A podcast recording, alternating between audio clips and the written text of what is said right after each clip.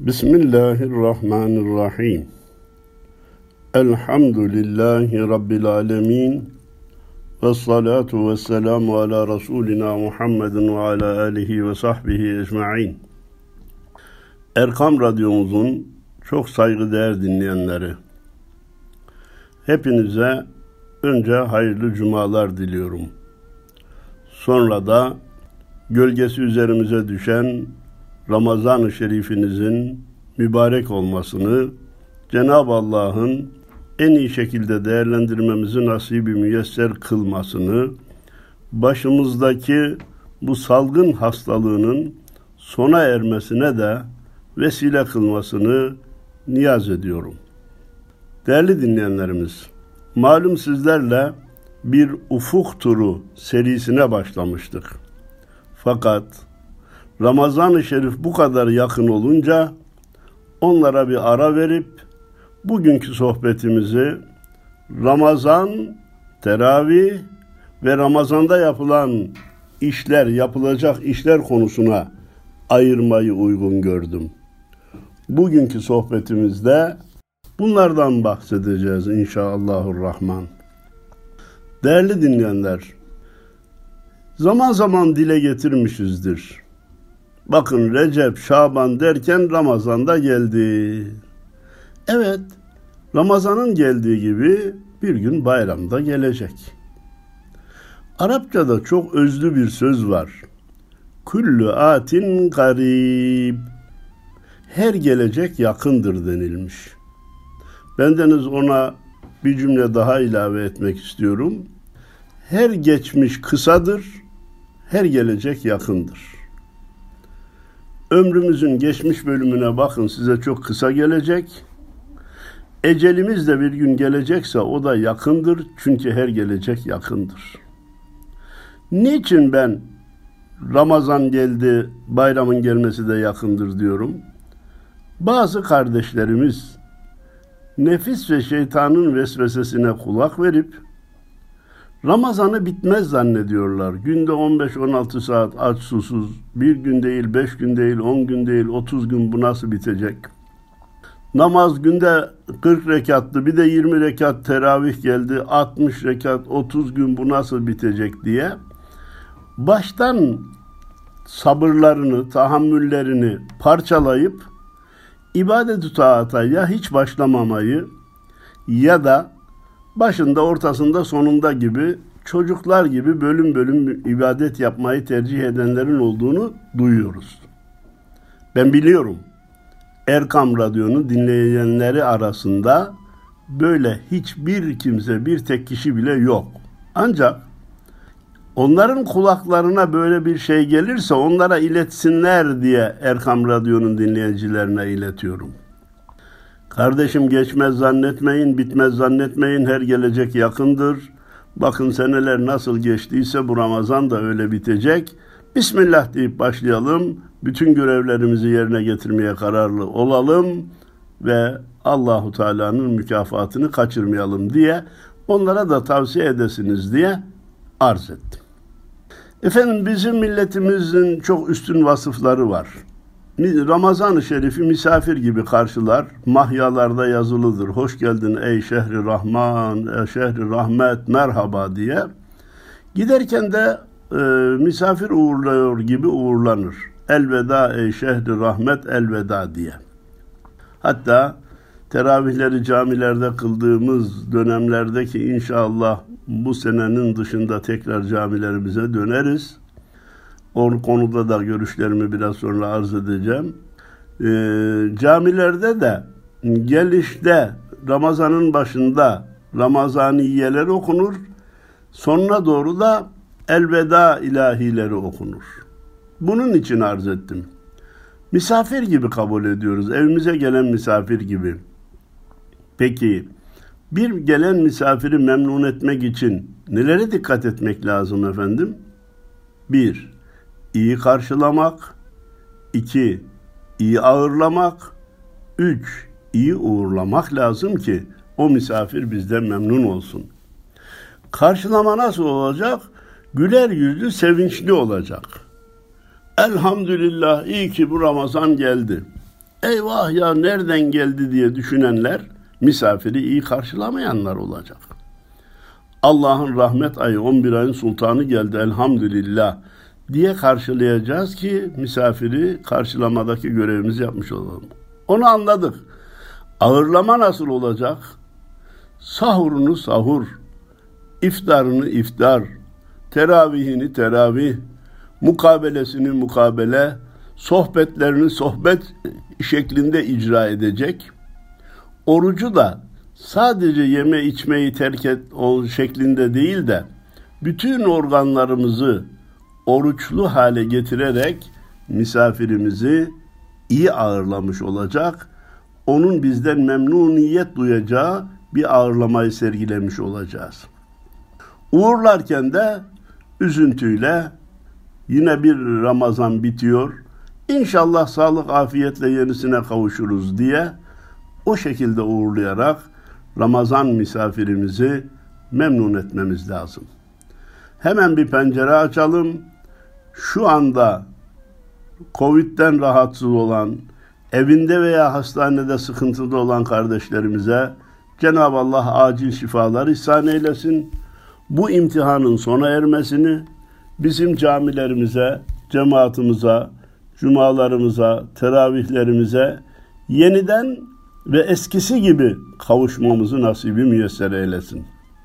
Söz buradayken unutmadan teravih konusundaki bu yılki tatbikatımızın ne olması gerektiğini iletmek istiyorum. Efendim Diyanet İşleri Başkanlığımız ilan etti. Camilerde teravih kılınmayacak. Bana göre isabetli bir karar. Hocam mesafeye dikkat ederek kılsak olmaz mıydı? Sevgili kardeşlerim, toplumu sevk etmek kolay değil, idare etmek kolay değil. Biz mesafeye riayet edecek kadar cemaat gelsin desek, fazla geleni ne yapacağız? Geri mi göndereceğiz? Mevsim kış, dışarıda soğuk ve yağmur olabilir. Dışarıda kalanlar o teravih süresince nasıl katlanacaklar? E, Birçok konularda malumunuz üzülerek görüyoruz. Bu mesafe konusuna riayet edilmiyor memleketimizde ve maalesef sıkıntılara sebep oluyor.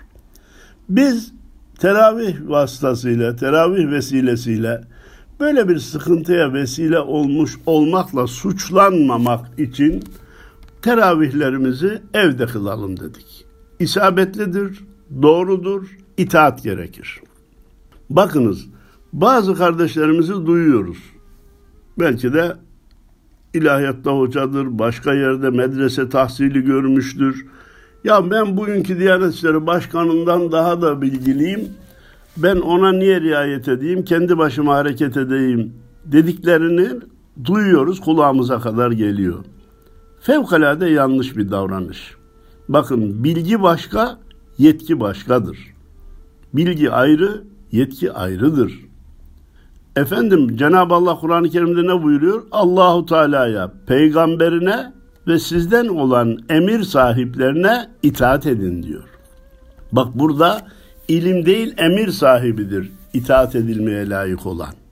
Sen o makamda olursun, sen bir karar verirsin, sana itaat ederiz. Bugün o makamda kim varsa, o ne karar veriyorsa ona itaat edeceğiz. Bendeniz bunu camilerde anlatırken diyorum ki bakın birçok spor yazarı var. Gazetelerde spor dalında köşe yazıyorlar. Belki hakemlerden daha da bilgileri fazla olabilir. Ama maçları yönetirken hakemlerin kararına mı riayet ediliyor, yazarların kararına mı riayet ediliyor? Hangisi uygulanıyor? Hakeminki uygulanıyor. Orada yetki hakemde. Burada da toplu ibadetler, topluma yön verme, toplum hakkında karar verme yetkisi Diyanet İşleri Başkanlığımızın ve başkanımızın ilanıdır. Meseleyi böyle görmek lazım.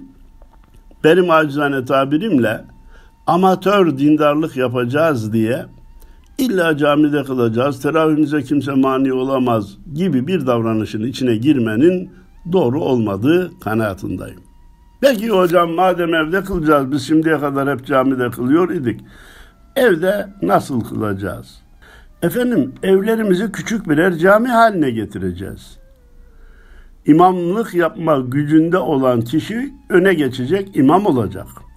Hemen arkasında yaşlı erkekler, onların yanında veya arkasında genç erkekler, ondan sonra hanımlar yerini alacak. Saf düzenimiz böyle olacak. Yatsının ilk sünnetini kıldık. Müezzinlik yapan birisi kâmet edecek. Yatsının farzını imama uyarak kılacağız. Yatsının son sünnetini herkes kendi başına kılacak. Ondan sonra sallu ala Resulina Muhammed salatı teravihe niyet diye bir ilan yapılıp teravih namazına niyete geçilecek. Geçilince niyet ettim teravih namazını kılmaya uydum hazırlana imama diyeceğiz. Teravih namazını kılmanın dikkat edilecek iki noktası var. Her tek rekatlarda Sübhaneke'yi okuyacağız. Mesela birinci rekat Allahu Ekber dedi. Sübhaneke'yi okuyacağız, susacağız. Ondan sonra imam okuyacak. Her ikinci rekata oturduğumuzda Ettehiyyatü'nün yanında salli barik dualarını okuyacağız. Ayağa kalktığımızda yine tek rekat oluyor. Bakın üçüncü rekat oldu değil mi? Yine o tek rekata Sübhaneke ile başlayacağız. Bütün şey burada. Ve yapılamayacak, bilinemeyecek bir şey de değil. Peki hocam cemaatle evimizde kıldığımızda böyle kılacağız. Teravih bittikten sonra da kısa bir dua edip dinlenip sonra bitir namazını da yine imamla cemaatle beraber kılacağız. Peki tek başımıza kılarsak nasıl kılalım? Ben de tek başıma kılma durumundayım ama rekatları saymakta güçlük çekiyorum. 20 rekat kaç kıldım kaç kaldı diye tereddüt ediyorum. Öyle mi efendim? Kolayı var. Cebinize beş tane nohut veya fasulye veya başka bir nesne koyunuz. Her dört rekatta bir selam verince o nohut veya fasulyeden bir tanesini alıp diğer cebinize koyunuz. Beş tanesi bittiğinde 20 rekat olduğunu hesaplamış olacaksınız. Kafayı da oraya takmamış olacaksınız.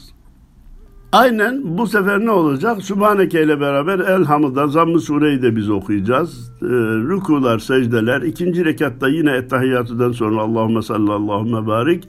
Ayağa kalkınca Sübhaneke. Böylece bitirdikten sonra da vitir namazını yine kendi bildiğimiz ve eski şekliyle kendi başımıza kılacağız. Efendim madem böyle biraz evde kılmakta sıkıntılı oluyor, rekat saymakta sıkıntılı oluyor. Bu sene 8 kılsak olmaz mı? 10 kılsak olmaz mı? 12 rekat kılsak olmaz mı? Sözlerinin hepsine hayır olmaz diye cevap vermek istiyorum. Buradaki olmaz fetva anlamında değil. 8 kılarsanız Allah kabul etmez. 10 kılarsanız yüzünüze çarpılır manasında değil. Kardeşim toru topu bütün teravih 20 dakika sürer. Buraya yatsıyı da ilave ettiğimizde 30 bilemediniz 35 dakika sürer. Zaten iftar yapmışız. Midede bir ağırlık var. Vücutta bir hantallaşma var. 33 rekatı kılacağız ki bu hantallaşma, bu ağırlık gitsin. Bu bir. iki, dünyevi konularda daha iyisi olsun, en iyisi olsun diyoruz. Ahiret konusunda niye en azla yetinelim? Orada da en iyisi olsun en mükemmeli olsun. En mükemmeli nedir derseniz Efendimiz Peygamberimiz Aleyhisselatü Vesselam'ın 24, 30, 36 rekat bile kıldığı olmuş.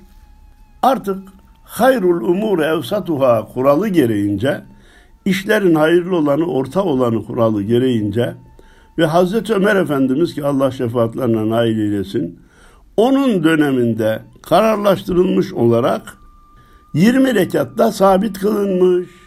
Bu 20'nin de altına inmeyelim. Fedakarlığı hemen ibadetimizden yapmaya kalkmayalım. İstirahatımızdan biraz daha fedakarlık yapalım. Diğer işlerden, televizyon seyretmekten biraz daha fedakarlık yapalım. Ve teravihimizi 20 rekat olarak kılalım. İtimat buyurun ki bunda kararlı olursak onun da böyle 20 20 20 20 20 çabucak e, tükendiğini göreceğiz, bittiğini göreceğiz. Bunun için e, oraya da dikkatinizi istirham ettikten sonra Rahmet kelimesini bizim milletimiz hem Ramazan hem de yağmur anlamında kullanmıştır. Rahmet ayı diye Ramazan için gökten inen yağmura da rahmet Allah rahmetimizi gönderdi. Ya Rabbi rahmetimizi eksik etme diye dua ederiz. Niye ikisine de aynı kelimeyi kullanmış bizim milletimiz? Çünkü gökten inen yağmur tozu, toprağı, kiri, pası siler götürür. Rahmet olan Ramazan ayı da manevi kirlerimizi siler götürür. Günahlarımızın affına vesile olur. Kur'an ayıdır, tevbe istiğfar ayıdır, ibadet taat ayıdır. Bunların üçü birleşince de rahmet doğuyor. Allah'ın rahmetine vesile olacak inşallahur rahman. Efendim, Ramazan ayının bize verdiği bazı mesajlar var diye her sene Ramazan'da ben dinleyenlerime veya izleyenlerime iletmeye çalışırım. Onlardan biri nedir? Ramazan bize diyor ki malın sahibi siz değilsiniz. Malın sahibi hakikisi Allah'tır. Nasıl diyor hocam bunu? Efendim sahurda kalktık, oruca niyet ettik. Öğlen oldu acıktık, ikindi oldu midemiz sıyrıldı. Ya evde yiyecek dolu, mutfaklarda yiyecek var. Onlardan bir kısmını ağzımıza alıp yiyebiliyor muyuz? Suyun bir yudumunu alıp yutabiliyor muyuz? Hayır. E demek ki malın sahibi biz değilmişiz. Sahibinden yasaklama gelince bir yudumuna bir lokmasına gücümüz yetmiyorsa o mal bizim değildir. Ramazan bize bu dersi veriyor. Çağrışım yaparak söylemiştim hatırlayanlar çıkacak. İhram da bu can sizin değildir diyor. Nasıl diyor? İhrama girdikten sonra saçımızdan bir kıl koparamıyoruz, tırnağımızı kesemiyoruz. Hani bizimdi bir tel saçını koparamadığımız, bir tırnağını kesemediğimiz vücudun da canın da bizim olmadığını kabul etmemiz gerekiyor. Efendim, Ramazan'ın daha doğrusu orucun farziyetini bize bildiren ayet-i kerimede mesajlar var, nükteler var. Onları dikkatinize sunmak istiyorum. Ya eyyühellezine amenu Ey iman edenler diye başlamış Cenab-ı Allah. Bunun altındaki mana şu. İnanmadıkça orucu başaramazsınız. Rabbim emretmiş ben de tutacağım. Bu mümkündür. Hiç mümkün olmasaydı Cenab-ı Allah emreder miydi? La yükellifullahu nefsen illa vus'aha.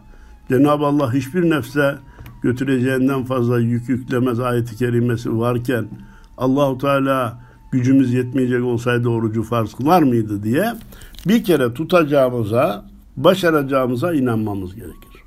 İki, Kütübe aleykumus siyam kema kütübe alellezine min kablikum. Sizden öncekilere farz kılındığı gibi size de farz kılındı buyuruyor. Allahu Teala bizden öncekilere farz kılındığını bildirmek mecburiyetinde değildi. Ey iman edenler orucu size farz kıldım diye bırakıp kesebilirdi ayeti. Burada bize ne anlatıyor? Yani ey ümmeti Muhammed Rabbimiz sadece bizi mi seçti bu oruç ibadeti konusunda? Bizden öncekilerde bu yoktu da acaba bu yük bize mi yüklendi diye düşünmeyiniz.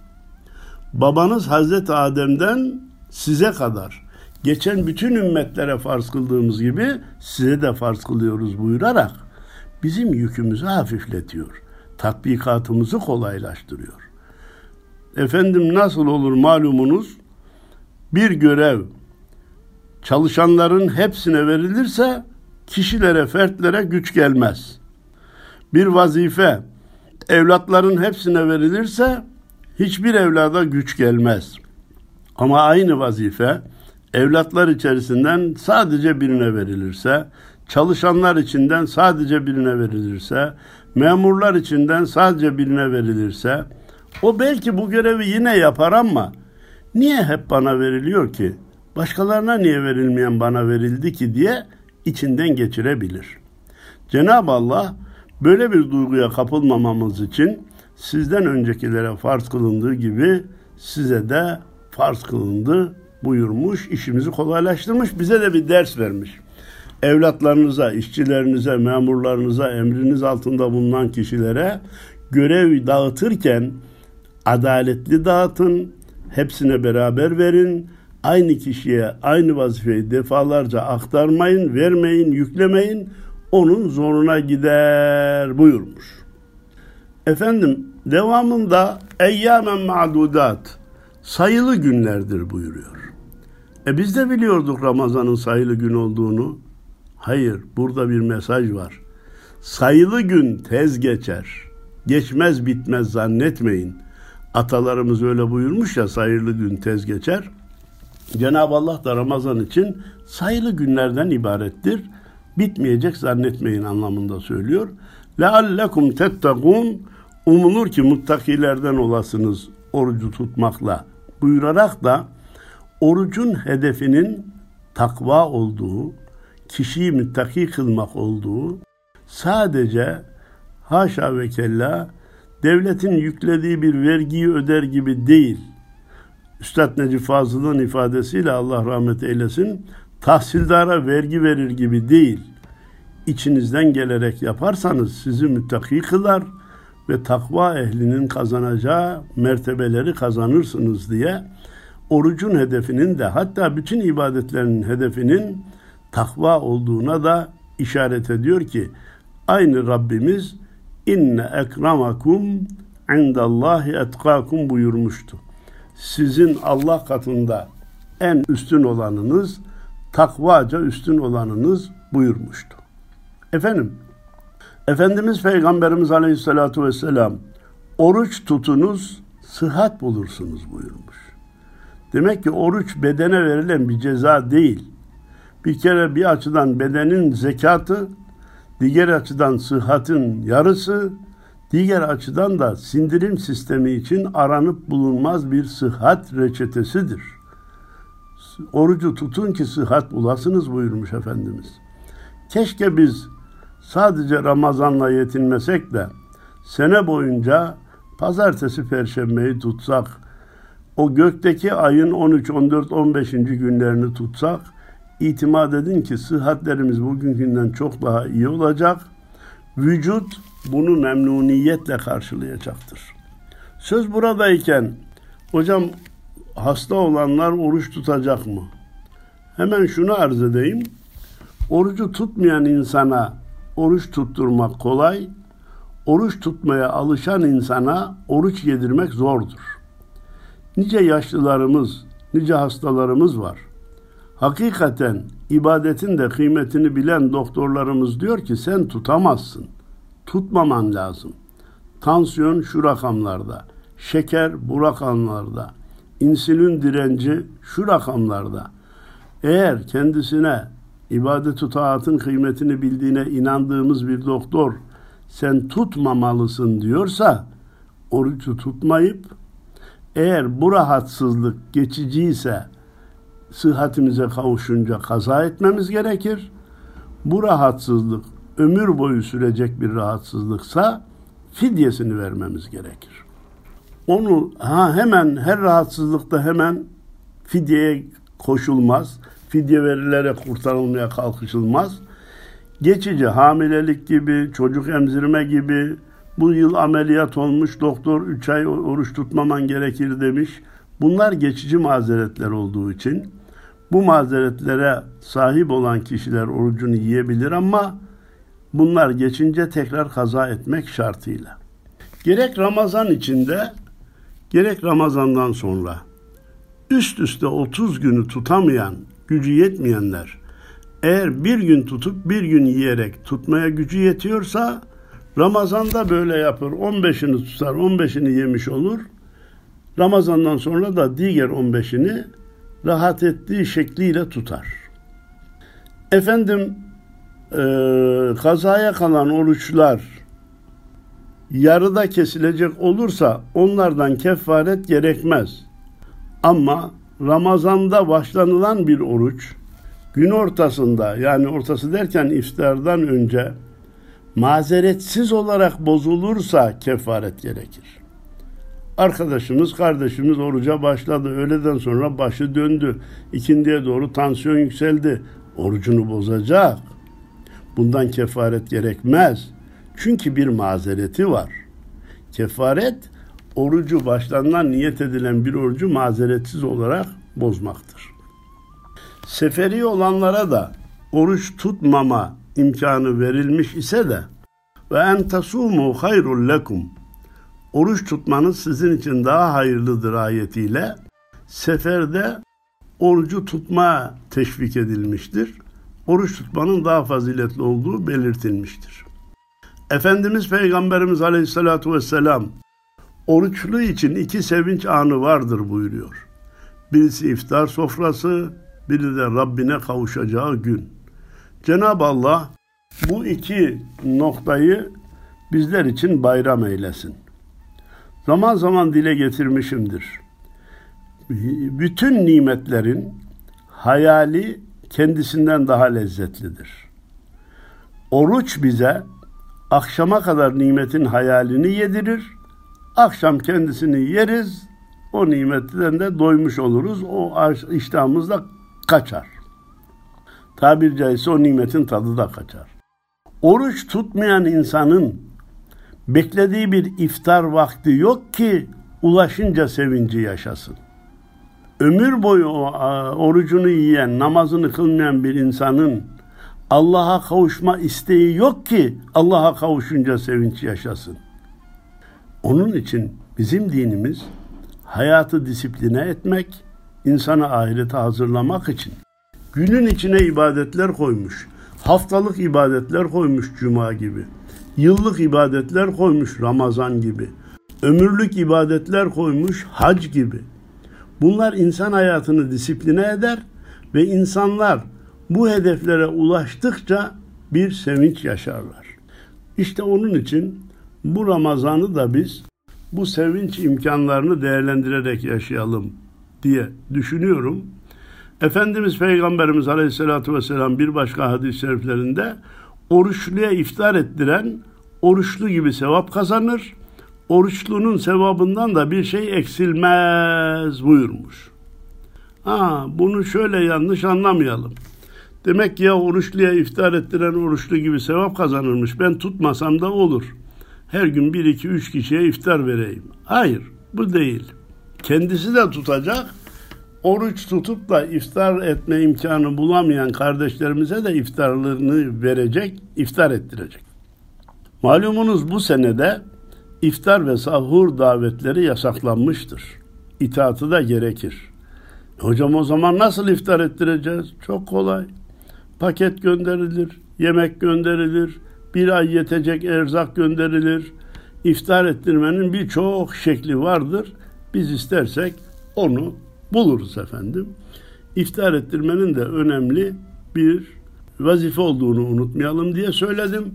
Mukabelelere, sohbetlere devam edelim ki Ramazanımız tezyin edilmiş, süslenmiş, kemale ermiş olsun. Efendim Ramazan niye sultan olmuş? Kur'an-ı Kerim onda indiği için. Öyleyse biz de Ramazan'da Kur'an'ı çok okumalıyız. Kur'an okunan yerlere gitmeliyiz, mukabeleleri takip etmeliyiz. Eğer Kur'an okumayı bilmiyor isek bu Ramazan'da karar verip Allah'ın kelamını orijinal metninden okumaya başlamamız lazım. O zaman bizim beynimiz de sultanlaşacak, göz bebeğimiz de sultanlaşacak, organlarımız da sultanlaşacak. Kur'an'a karşı vazifelerimizi sayardık hatırlarsanız. Bir, yüzüne okumak. iki manasını anlamak. Üç, onu uygulamak. Dört, uygularken ihlaslı olup nefsin hilesine kapılmamak. Beş, başkasının da uygulaması için gayret etmek. Altı, Kur'an ayetleri ve hadis-i şerifleri bugünkü ilimlerle meczederek, onlarla buluşturarak, mikserini yaparak, onların uzmanlarıyla bir araya gelip çalışarak Kur'an ayetlerindeki ve hadis-i şeriflerdeki ilmi gelişmelere tutulan ışıkları insanlara takdim etmek, Allah'ın Kur'an kitabıyla kainat kitabını, insan kitabını bir arada neslimizin dikkatine sunmak, günümüzün insanına sunmak bizim ana görevlerimizden biridir. Kur'an'a karşı görevlerimizi de bu münasebetle gözden geçirmemiz lazım. Değerli dinleyenlerimiz, bazı gençler ki inşallah sayıları gittikçe azalacaktır. Orucu tutuyorlar. Bizim evde oruç yenmez. Biz doğduğumuz günden itibaren oruçla tanıştık. Biz oruç yiyemeyiz. Peki güzel yavrum Allah razı olsun. Ama namazı kılmıyor. Orucu tutuyor namazı kılmıyor. Şimdi biz buna madem ki namazı kılmıyorsun orucu da tutma mı diyelim? Yoksa Allah senden razı olsun. Bak Allah rızasını kazanmak için oruç tutuyorsun. Bir saat daha ilave et, beş vakitte namazını kıl. Böylece vazifeler kemale ersin. Zaten Ramazan bittiğinde de o namaza alışmış olacaksın.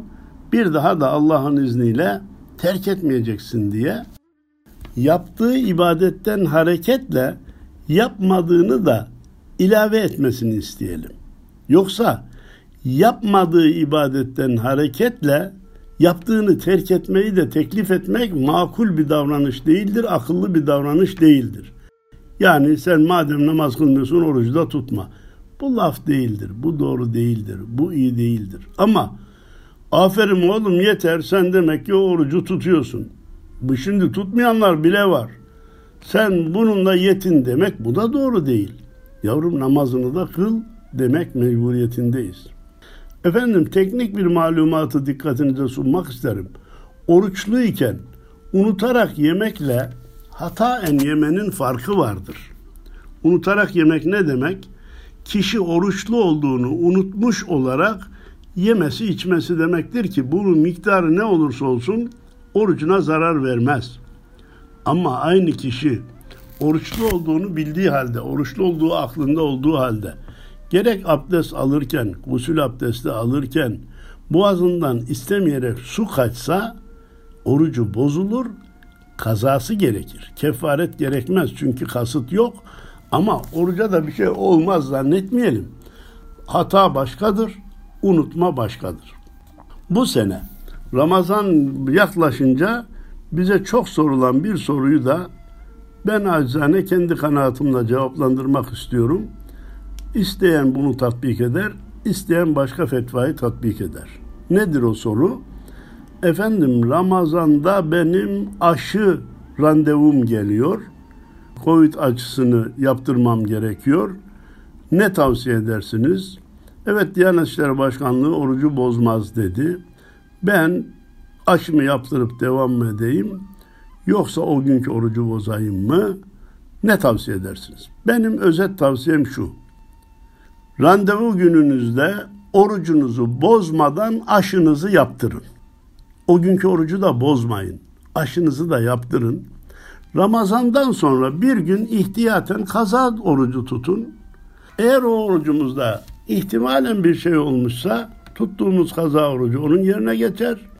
Yok o orucumuzda bir zedelenme olmamışsa tuttuğumuz oruç nafile yerine geçer. Bunun için benim acizane kanaatim ihtiyatı da elden bırakmamak lazım diyor. Hepinize tekrar hayırlı cumalar, hayırlı Ramazanlar, hayırlı teravihler niyaz ediyorum. Allah'a emanet olun. Cenab-ı Allah yaptıklarımızı, yapacaklarımızı, tuttuklarımızı, tutacaklarımızı, kıldıklarımızı, kılacaklarımızı, verdiklerimizi, vereceklerimizi kabul eylesin diyor. Saygılarımı arz ediyorum efendim. Allah'a emanet olun.